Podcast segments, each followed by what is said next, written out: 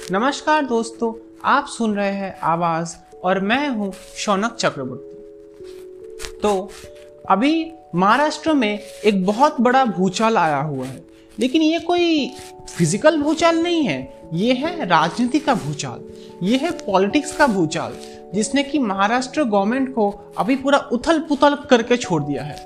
Maharashtra government को एकदम उनको समझ में नहीं आ रहा है वो कहाँ जाए, क्या करे। क्योंकि वो चारों तरफ़ से घिर गए हैं, चारों तरफ़ से वो लोग ट्रिगर्ड हो गए फायर्ड हो गए।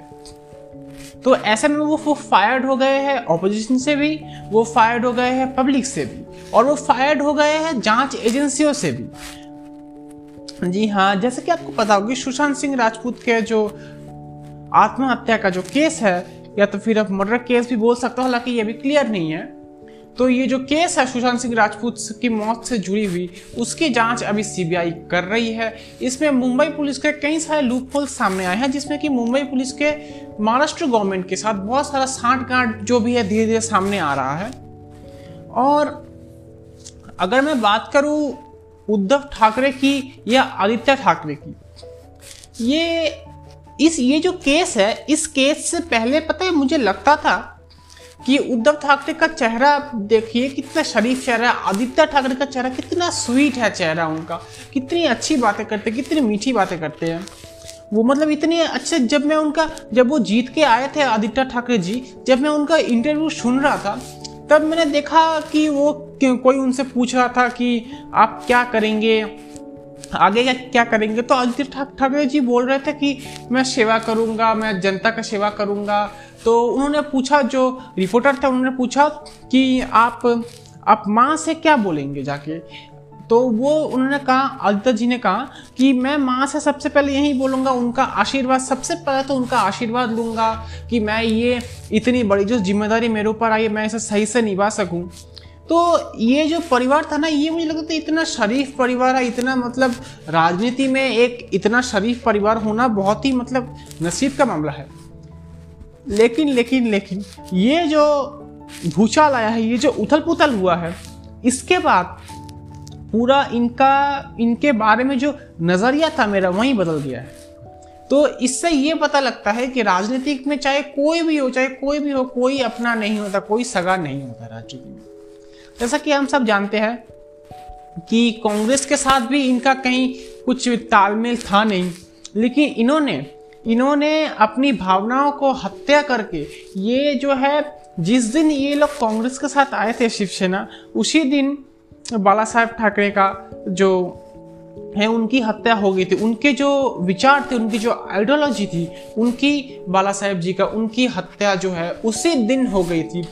और उसी दिन देखिए पहले पहले मुझे थोड़ा उतना कुछ नहीं लगा कि ठीक है भाई, ये लोग पॉलिजन कर रहे हैं पॉलिटिक्स में ऐसा होता रहता है। ये आम बात है कि लोग अपना अपनी आइडियोलॉजी अपना सब कुछ छोड़ने को तैयार रहते क्योंकि ये पॉलिटिक्स है और ये इंडिया है। यहाँ कुछ भी हो सकता है। तो अब बात करें जैसे कि उद्धव ठाकरे पे तो ये जो महाराष्ट्र गवर्नमेंट है, ये आप लोगों ने एक वो कहावत सुना होगा कि हमें एक झूठ छुपाने के लिए सौ झूठ बोलने पड़ते हैं। इससे अच्छा आप झूठ बोलो ही मत, अगर आपने झूठ बोला तो सरेंडर कर दो। क्योंकि महाराष्ट्र गवर्नमेंट का अभी पोजीशन ऐसा है कि वो चारों तरफ़ से घिरे हुए हैं, वो ट्रिगर्ड है, वो वो भी फायर्ड होने वाले हैं।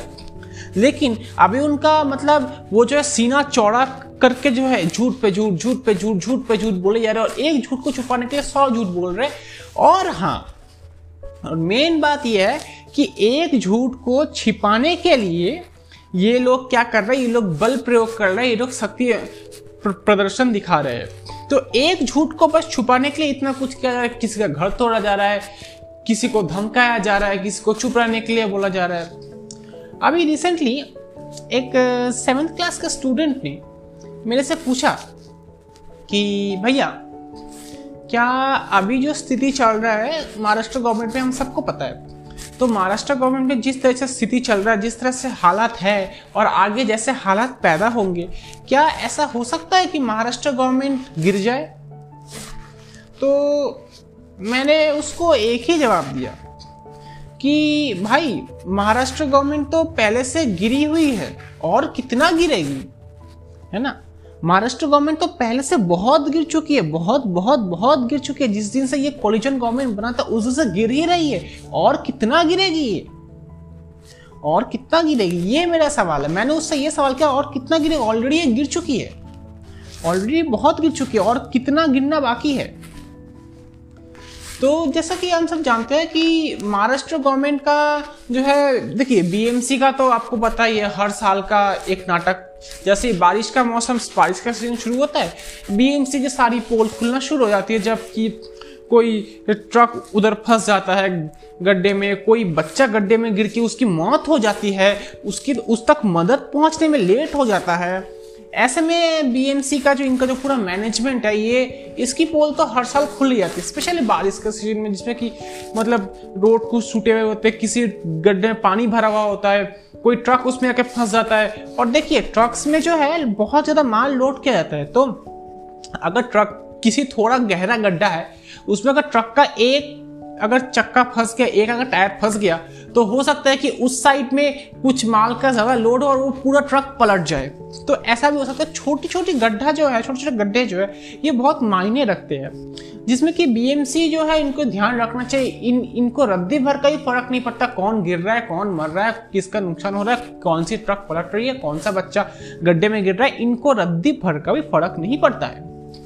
तो अब देखिए, जैसे कि उद्धव ठाकरे की जो सरकार है, ये अब जो है डिक्टेटरशिप पे उतर आई है। हालाँकि जो डिक्टेटरशिप की बात हम करते हैं, ये आजकल मोदी गवर्नमेंट को बस ज़्यादा लगता है, लेकिन आजकल हालात ऐसे हो गए हैं कि ये जो है उद्धव ठाकरे ने अपने पैर में खुद ही कुल्हारी मारा है।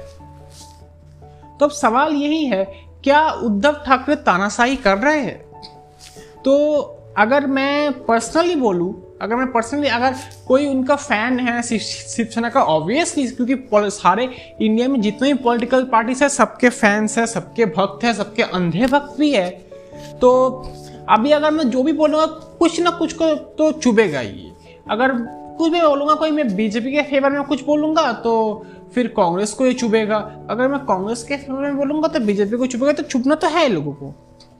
तो अब क्या है, उद्धव ठाकरे अगर सवाल ये था क्या उद्धव ठाकरे क्या तानाशाही पे उतर आए हैं? तो मेरा एक सवाल, एक ही जवाब है, सिंपली एक जवाब है, जी हाँ यस उद्धव ठाकरे तानाशाही पे उतर आए क्यों उतर आए हैं?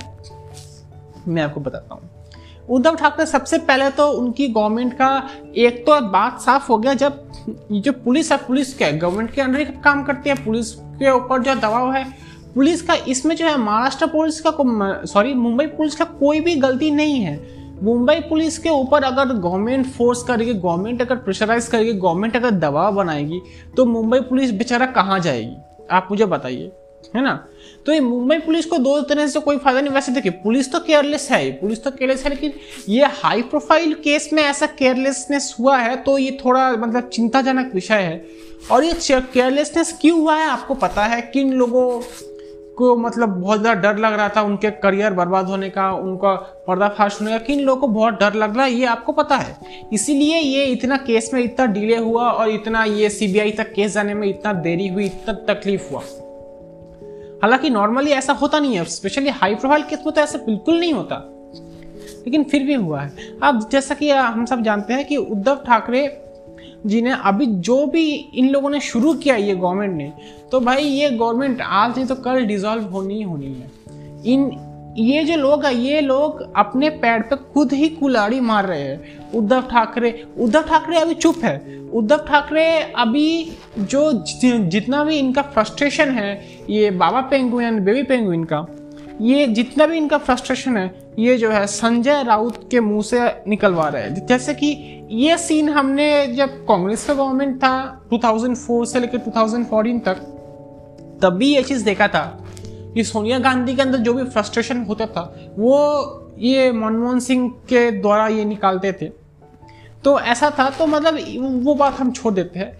तो मतलब ऐसा है कि ये लोग जो है और हाँ ये लोग जो ज़ोर ज़बरदस्ती एकदम तानाशाही पे उतर रहे हैं, जो भी कोई इनके अगेंस्ट बोलने जा रहा है, उनकी आवाज़ दबाने की कोशिश की जा रही है, उनको धमकियाँ मिल रही है, और उनको जान से मारने की धमकियाँ मिल रही है, उनको परिवार, उनके परिवार को नुकसान पहुँचाने की धमकियाँ मतलब ये क्या है? आप, और ये सिर्फ़ और सिर्फ़ एक ही कारण से हो रहा है, क्योंकि ये बहुत डर गए हैं कि इनकी सरकार ना गिर जाए। इन लोगों ने बाला साहेब ठाकरे की जो सोच थी, एक आइडियोलॉजी थी उनकी उनकी हत्या करके, उनके पूरा उनको नाश करके हत्या करके ये लोग कांग्रेस के साथ मिले और गवर्नमेंट बनाया।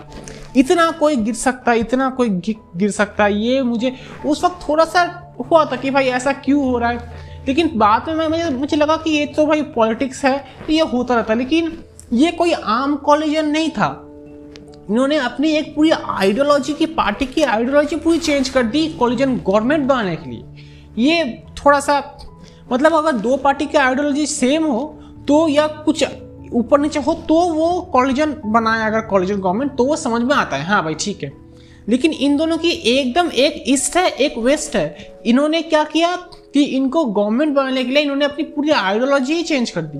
अब नेक्स्ट बात क्या आता है? कि ये जब एक तो डरा रहा है धमका रहा है ये तो आपको मैंने बता दिया।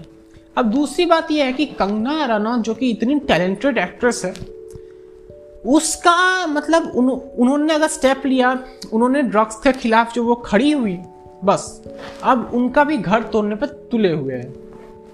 जबकि इन लोगों को हाई कोर्ट ने बोल दिया, ये आपने कैसे किया? ये करने का आपको बिल्कुल भी राइट नहीं है। अब देखिए, इतने बेशरम है ये लोग, इतने बेशरम है। मतलब मतलब अपने ये लोग इतने डर गए हैं कि लोगों को डरा रहे इन लोगों को ऐसा लग रहा है कि हम जैसे डर गए हम अगर सामने वालों को ऐसे ही डराएँगे तो वो शायद चुप हो जाएँगे, वो मुँह नहीं खोलेंगे। लेकिन उनको नहीं पता कि इनका जो सीना है, ये ये फौलाद का है। इनका घर तोड़ा है आपने, इनका उम्मीद नहीं तोड़ा है, इनका सीना नहीं तोड़ा है, इनका दिल नहीं तोड़ा है, इनका घर तोड़ा है। इनके घर तोड़ने से इनकी उम्मीद नहीं टूटेगी, इनकी उम्मीद की दीवार जो है ये नहीं टूटेगी।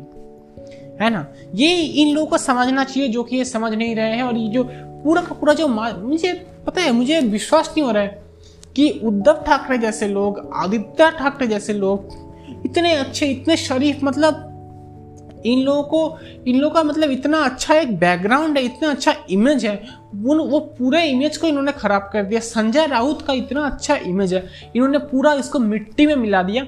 आजकल मतलब आजकल न्यूज़ वाले जो है, इनको लात मार रहे हैं, इनके पिछवाड़े पर लात मार रहे हैं, ऐसा ऐसा हाल बना दिया है। है ना? न्यूज़ वाले ने इनको एक फुटबॉल बना दिया है इन लोगों को। ये चाहे वो मुंबई पुलिस हो, चाहे वो महाराष्ट्र गवर्नमेंट हो, चाहे वो कोई भी हो, महाराष्ट्र का जो भी इनको ड्रग्स को सपोर्ट कर रहे हैं, उनके खिलाफ खड़े नहीं हो रहे और जो उनके खिलाफ खड़े हो रहे हैं, उनके खिलाफ लोग कार्रवाई कर रहे हैं। इन लोगों को मतलब लात मार मार के ऐसे फुटबॉल को ऐसे पास करते हैं हम लोग, वैसे कर रहे हैं। इन लोगों को थोड़ा सा भी इज़्ज़त नहीं है। मतलब इन लोग का self respect sorry self respect का भी तो कोई सेल्फ रिस्पेक्ट है है ना? तो इन लोगों को थोड़ा थोड़ा सा भी इन लोगों को वो नहीं लगता क्या? कि हमारा तो इज़्ज़त पूरा मिट्टी में मिल गया मिट्टी में छोड़ा, ये लोग मिट्टी में मिला के उसको हग रहा है उसके ऊपर। ऐसा हाल है इन लोग का। मतलब जानवरों ऐसा हाल बना दिया है। फिर भी ये लोग बोल रहे हैं, हम तो भाई सुधरेंगे नहीं, क्योंकि हमको अपना सरकार बचाना है, हमको अपना गवर्नमेंट बचाना है। लेकिन ये जो गवर्नमेंट है, ये फायर्ड हो चुका है, अभी ट्रिगर्ड हो चुका है, ये इसको आप कोई भी नहीं बचा सकता। मुझे ऐसा, जितना मुझे लग रहा है और जैसा कि हम सब जानते हैं कि कई ये जो जस्टिस फॉर इसरा वाला केस है, इसमें कई जो है एक्टर एक्ट्रेस के ऊपर बहुत सारे 25 नाम लिए जो रिया चक्रवर्ती गिरफ़्तार किया गया था, उन्होंने 25 और नाम लिए थे इसमें। तो 25 लोग शामिल है, और सिर्फ़ ऐसा भी नहीं है 25 लोग शामिल है, और ये जो ड्रग्स का जो ये धंधा है ना बॉलीवुड में, ये तो राजेश खन्ना के टाइम पे तो था नहीं, ये अमिताभ बच्चन जी के टाइम पे तो था नहीं ये धर्मपाल जी के टाइम पे तो था नहीं। और ये कई जो भी और भी एक्टर एक्ट्रेस है, उनके टाइम पे तो नहीं था। ये रिसेंटली शुरू हुआ है लास्ट टेन ईयर्स में। ये लास्ट एक दशक में ये चीज़ शुरू हुआ है। ड्रग्स का जितना भी धंधा ये बॉलीवुड में चलता है, ये लास्ट टेन ईयर्स में शुरू हुआ है।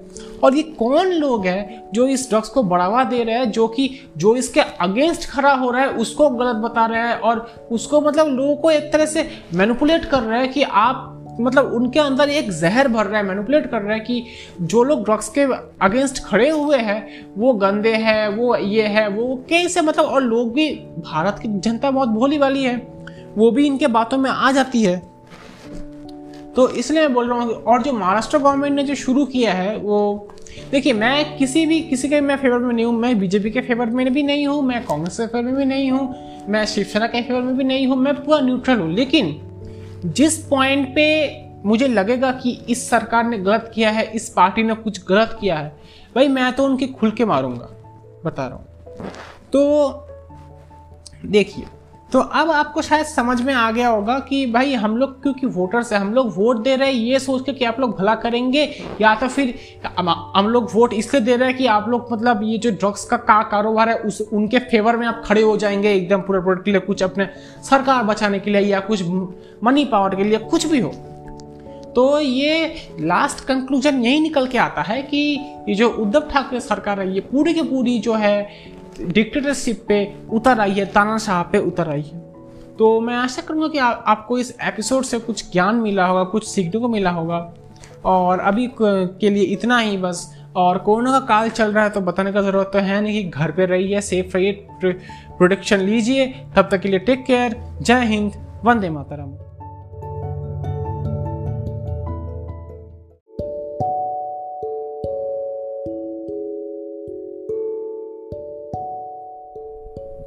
नमस्कार दोस्तों, आप सुन रहे हैं आवाज़ और मेरा नाम है शौनक चक्रवर्ती। तो आज इस पॉडकास्ट में हम इस बारे में चर्चा करने वाले हैं, क्या इंडियन मीडिया जो है, जो भारत की मीडिया है, वो क्या भारत की भोली भाली जनता को पपेट्स बना रही है, अपनी उंगलियों पे नचा रही है, अपने इशारों पे नचा रही है, और उनके जो माइंड का डायरेक्शन है, वो जानबूझ के चेंज कर रही है ताकि वो गलत डायरेक्शन में जाए? ऐसा कुछ है क्या सही में?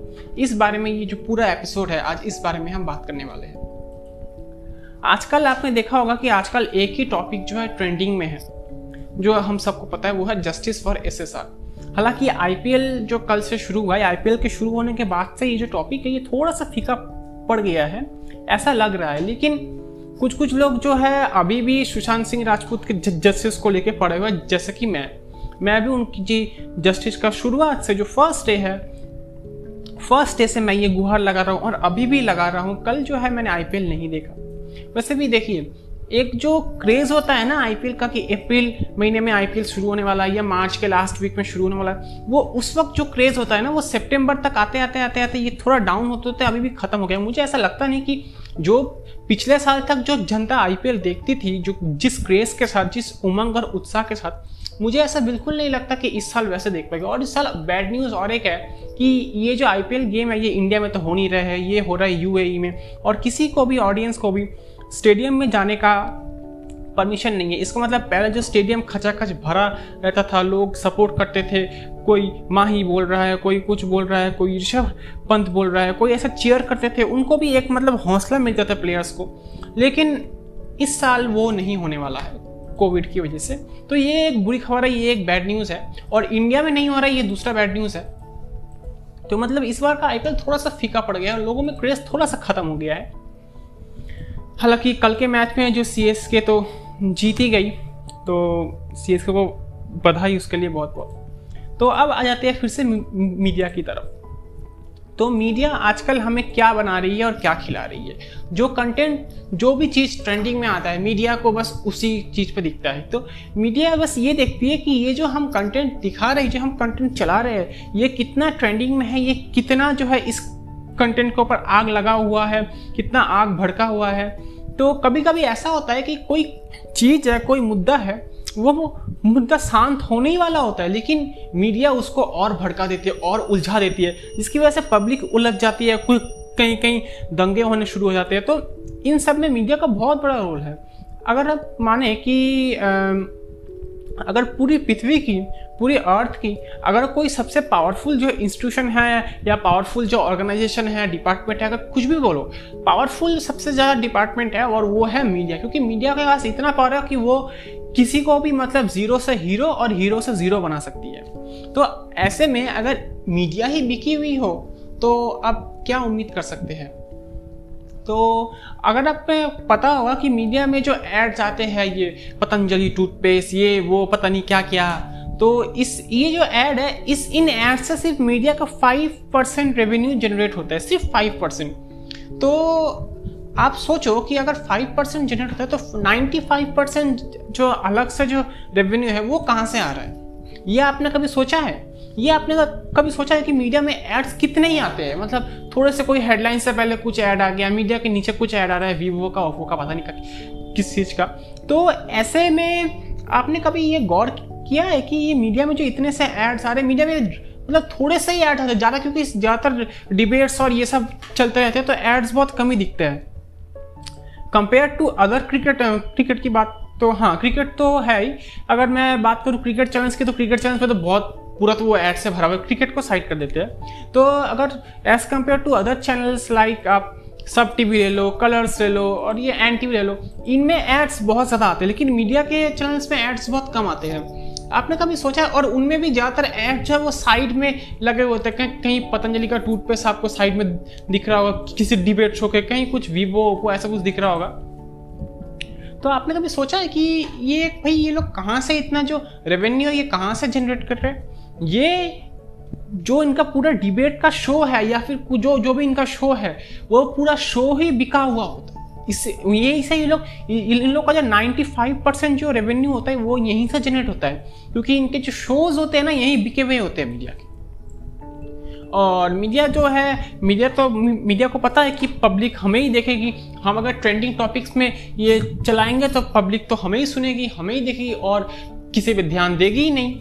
तो इनको अच्छे से पता होता है। और पब्लिक को कैसे मतलब इमोशनली एक मतलब उनका डायरेक्शन चेंज करना, इन ये भी मतलब इन सब फील्ड्स में ये लोग एक्सपर्ट होते हैं कि कैसे इमोशनली इनको, कैसे मतलब इमोशनली इनको मैनुपलेट करना है, इनके ब्रेन को मैनुपलेट करना है, इनका जो सोच है आइडियोलॉजी है, पूरा इनको चेंज करना है। इनको अच्छे से पता होता है। ये लोग इस पर मतलब A plus P H D किए हुए थे ऐसे टॉपिक्स पे। तो जैसा कि हमने देखा होगा कि आजकल के मीडिया में क्या चल रहा है। आजकल जो मीडिया है, वो दो पार्ट्स में डिवाइड वैसे पहले भी दो पार्ट्स में डिवाइड था, लेकिन अब लगता है इनमें थोड़ा सा जान आ गया है। ये जो दो टीम्स थे team A and team B इनमें थोड़ा जान आ गया है। टीम ए क्या क्या बोल रही है आजकल? मुझे ड्रग्स दो, मुझे ड्रग्स दो, मुझे ड्रग्स दो। ये आपको पता है मैं किसकी बात कर रहा हूँ। और दूसरा वाला दूसरा वाला क्या क्या बोल रहा है कि भारत में पानी की बहुत कमी हो गई है, भारत भारत का ये हो गया, भारत का वो हो गया, फिर भी सरकार कहाँ छुपी हुई है? सरकार क्यों चुप है? सरकार क्यों ये है? आपको पता है कि ये दोनों जो चैनल्स है, ये एक दूसरे के ऑपोजिशन है। तो आपको पता है मैं कौन सी चैनल्स की बात कर रहा हूँ? तो ठीक है, क्योंकि देखो, एक ये तो मतलब साफ़ साफ़ पता चलता है कि एक जो चैनल है वो बीजेपी का खरीदा हुआ है और एक जो है वो कांग्रेस का खरीदा हुआ है। और हाँ ये जो बाकी जितने भी लोग कुछ कुछ बिज़नेस होते हैं और कुछ कुछ पावरफुल लोग होते हैं जो कि मतलब इन चैनल्स को खरीदते हैं। लेकिन इन चैनल्स का अगर मैं सबसे ज़्यादा रेवेन्यू की बात करूँ तो सबसे ज़्यादा रेवेन्यू इनको पॉलिटिकल पार्टी से ही आता है, पता है? पॉलिटिकल पार्टीज़ सिर्फ़ जैसे कि ये जो अगर कोई नॉर्मल टीवी चैनल है, जैसे कि मैं बात करूँ सब टीवी का तो सब टीवी में कुछ एड्स जो होते हैं, वो मतलब वो स्पॉन्सर्ड होते हैं एड्स तो वैसे स्पॉन्सर होते ही है। और कुछ टीवी शोज़ जो होते हैं, वो उनके टीवी शोज़ के जो डायरेक्टर प्रोड्यूसर है, उनके साथ उनका तालमेल होता है चैनल के साथ कुछ भी नहीं होता। उनके यहाँ जो डायरेक्टर है प्रोड्यूसर है, उस टीवी शो का पर्टिकुलर टीवी शो का, जैसे कि तारक मेहता का उल्टा चश्मा है तो तारक मेहता का उल्टा चश्मा जो शो है, उनके डायरेक्टर एंड प्रोड्यूसर के साथ कुछ उनका मतलब स्पॉन्सरशिप होगा। तो वो लोग दिखाते हैं कि विमल पान मसाला प्रेजेंस तारक मेहता का उल्टा चश्मा या ये प्रेजेंस वो प्रेजेंट पावर्ड बाय ये सब दिखाते हैं।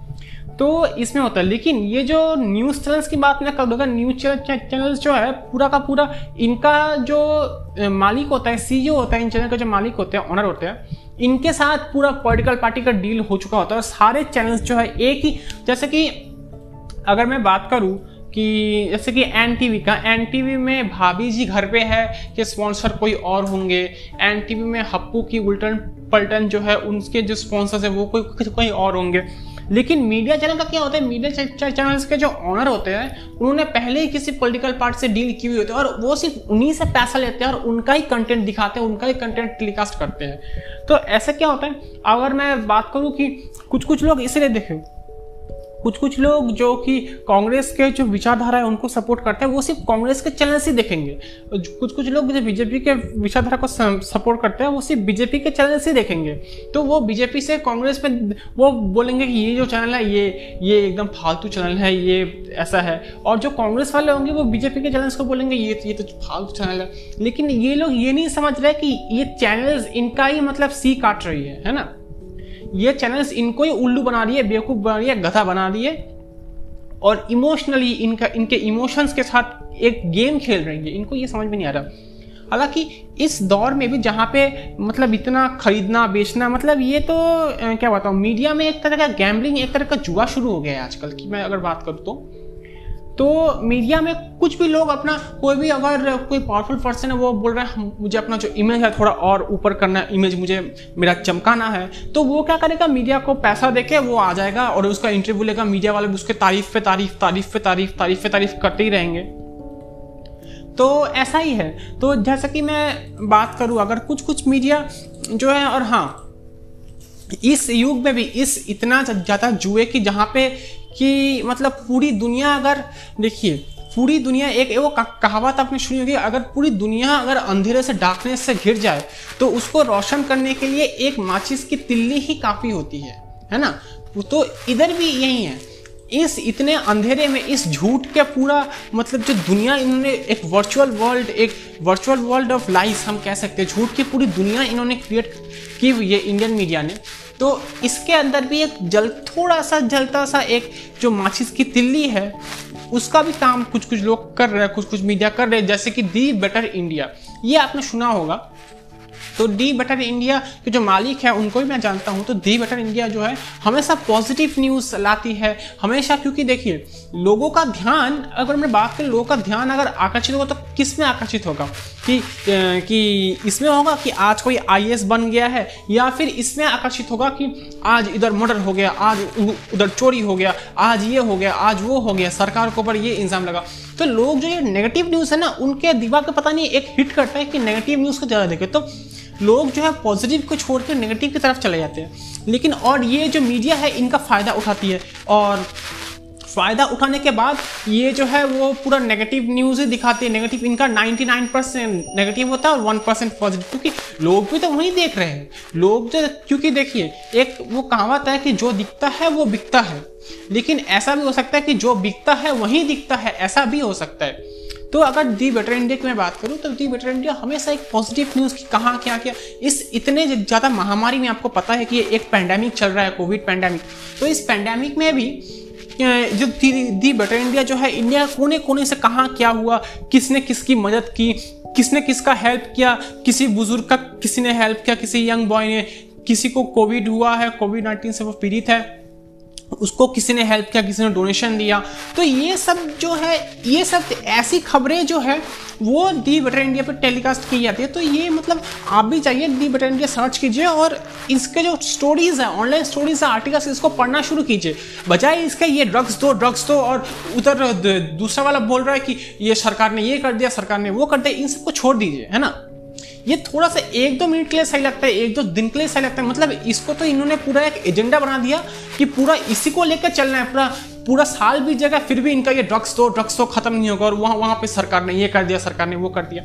तो इन सबको थोड़े देर के लिए, थोड़े देर के लिए इन सबको पॉज कर दीजिए। थोड़े देर के लिए इन सबको पॉज कर दीजिए, क्योंकि अगर आप यही देखते रहोगे तो आपका माइंड भी वैसा हो जाएगा। फिर आप सोसाइटी में भी ऐसा ही मतलब सब पे शक करोगे, सबके साथ झगड़ा करोगे मतलब आपका माइंड सेटिंग्स भी ऐसा टाइप का हो जाएगा मतलब झगड़ा और मतलब सरकार को दोष देना, इसको दोष देना अपोजिशन को दोष देना मतलब ऐसा ही हो जाएगा तो इन सबको छोड़ो। इन सबको छोड़ो, ऐसे स्टूपिड न्यूज़ चैनल्स को देखना बंद कर दो। अगर ये 130 करोड़ की जनता भारत की, अगर ये वो एक तय कर ले कि हम ऐसे न्यूज़ चैनल्स को बॉयकआउट करेंगे, इसको नहीं देखेंगे, जो कि मतलब किसी चीज़ के अगेंस्ट हो, या हमेशा मतलब कुछ एक ही उनका मुद्दा एक चेंज नहीं हो रहा तो उनको मतलब देखना छोड़ दीजिए।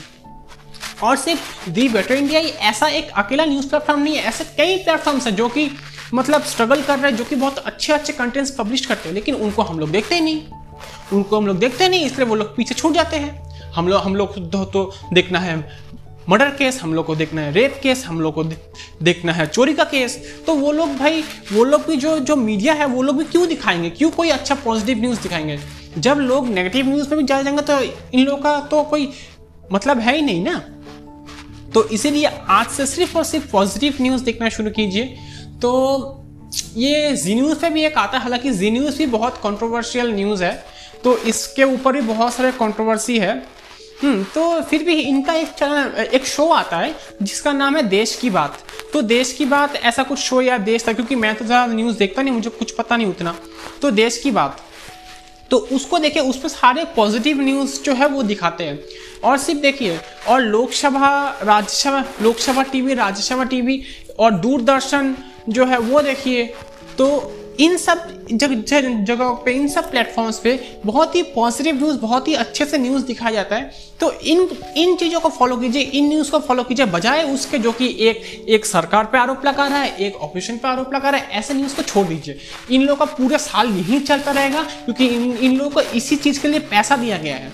वो कहते हैं ना कि पैसा बोलता है तो यहाँ पे ये लोग, और ये जो है ये हमें अपना पपेट्स बना रहे हैं, हमें अपना गुलाम बना रहे हैं, हमें जो है इमोशनली मैनुपुलेट कर रहे हैं और हमारे इमोशनल के साथ फुटबॉल खेल रहे हैं ये लोग, लेकिन और हमें पता तक नहीं है। हम बस सोच रहे हैं कि हाँ भाई, ये तो हमारे भले के लिए बोल रहे हैं। हम लोग तो बस यही यही है, हमारे भले करने वाला और तो कोई है ही नहीं इंडिया में। ये सोच गलत है। भाई, बहुत लोग हैं, बहुत सारे लोग स्ट्रगल कर रहे हैं न्यूज़ वाले, लेकिन हम हम हैं कि उनकी तरफ़ देखते ही नहीं है। इसलिए जब हम उनकी तरफ़ देखते नहीं है, उनका कमाई होता ही नहीं है रेवेन्यू जनरेट होता ही नहीं है तो वो मतलब स्पॉटलाइट में आते ही नहीं है ऐसे लोग। और यही बस बात है।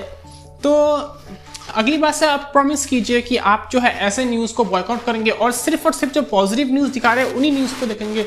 दी बटर इंडिया हो गया लोकसभा टीवी हो गया राज्यसभा टीवी हो गया, फिर आपका ऐसे बहुत बहुत सारे प्लेटफॉर्म दूरदर्शन हो गया, ऐसे बहुत सारे प्लेटफॉर्म्स हैं जो कि दिखाते हैं बहुत अच्छे अच्छे न्यूज़ कंटेंट्स पब्लिश करते हैं। लेकिन नहीं, हमें तो अच्छे जो बात है, उस पर चलना ही नहीं है। हमें तो थोड़ा टेढ़ा चलना है।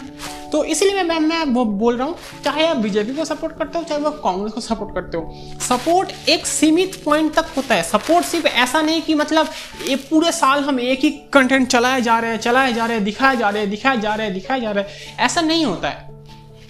तो मैं ये आप सबसे ये आग्रह करना चाहूँगा कि अगली बार से, क्योंकि अगर आप ऐसे देखते रहो तो आपका माइंड भी ऐसा हो जाएगा और आप सबसे झगड़ा करोगे, सबसे इस बात पर आप फिर झगड़ा करने के बाद आपका खुद का माइंड जो है वो डिस्टर्ब रहता है, खुद ही कुछ सोच नहीं पाते, अब ऐसे में गुस्सा रहेगा तो आप कुछ काम नहीं कर पाओ, कुछ काम नहीं कर पाओगे तो आप काम कमा नहीं पाओगे, जो स्टूडेंट्स हैं वो अपने पढ़ाई पे ध्यान नहीं दे पाएँगे। तो इससे कहीं फिर फैमिली में प्रॉब्लम आ जाएगा फैमिली के लोगों के साथ झगड़ा करोगे तो एक मतलब बहुत रिलेशनशिप खराब होगा, एक बहुत ज़्यादा ये देख रहे हो ये छोटी सी चीज़, एक न्यूज़ चैनल हमारे लाइफ पे कितना ज़्यादा इफ़ेक्ट कर रहा है, कितना ज़्यादा मतलब हमारा जॉब खराब हो सकता है रिलेशनशिप खराब हो सकता है फैमिली मेंबर से हमारा जो तालमेल है वो खराब हो सकता है, झगड़ा मतलब इतना कुछ जो है नेगेटिविटी भर रहे लोग। तो इन सब न्यूज़ को बॉयकआउट कीजिए और अगर आप इन सब न्यूज़ को बॉयकआउट करोगे तो सभी एक एक करके करेंगे। तो एक एक करने करने के बाद अगर 130 करोड़ की जनता जो है भारत की वो सब एक आ जाए तो उसके बाद उनको रोकना नामुमकिन है। है ना? तो गांधी जी भी, गांधी जी भी डांडी मार्च की यात्रा में अकेले गए थे और उनके पीछे पीछे पूरी दुनिया गई थी। तो इससे हमें थोड़ा सीख लेना चाहिए और आज से जो है ऐसे न्यूज़ चैनल्स को बॉयकॉट करेंगे। ठीक है? और अभी कोरोना काल चल रहा है। इस एपिसोड में यही ख़त्म कर रहा हूँ मैं। कोरोना काल चल रहा है तो बताने का तो ज़रूरत है नहीं कि घर पे रहिए प्रोडक्शन लीजिए और तब तक के लिए टेक केयर जय हिंद, वंदे मातरम।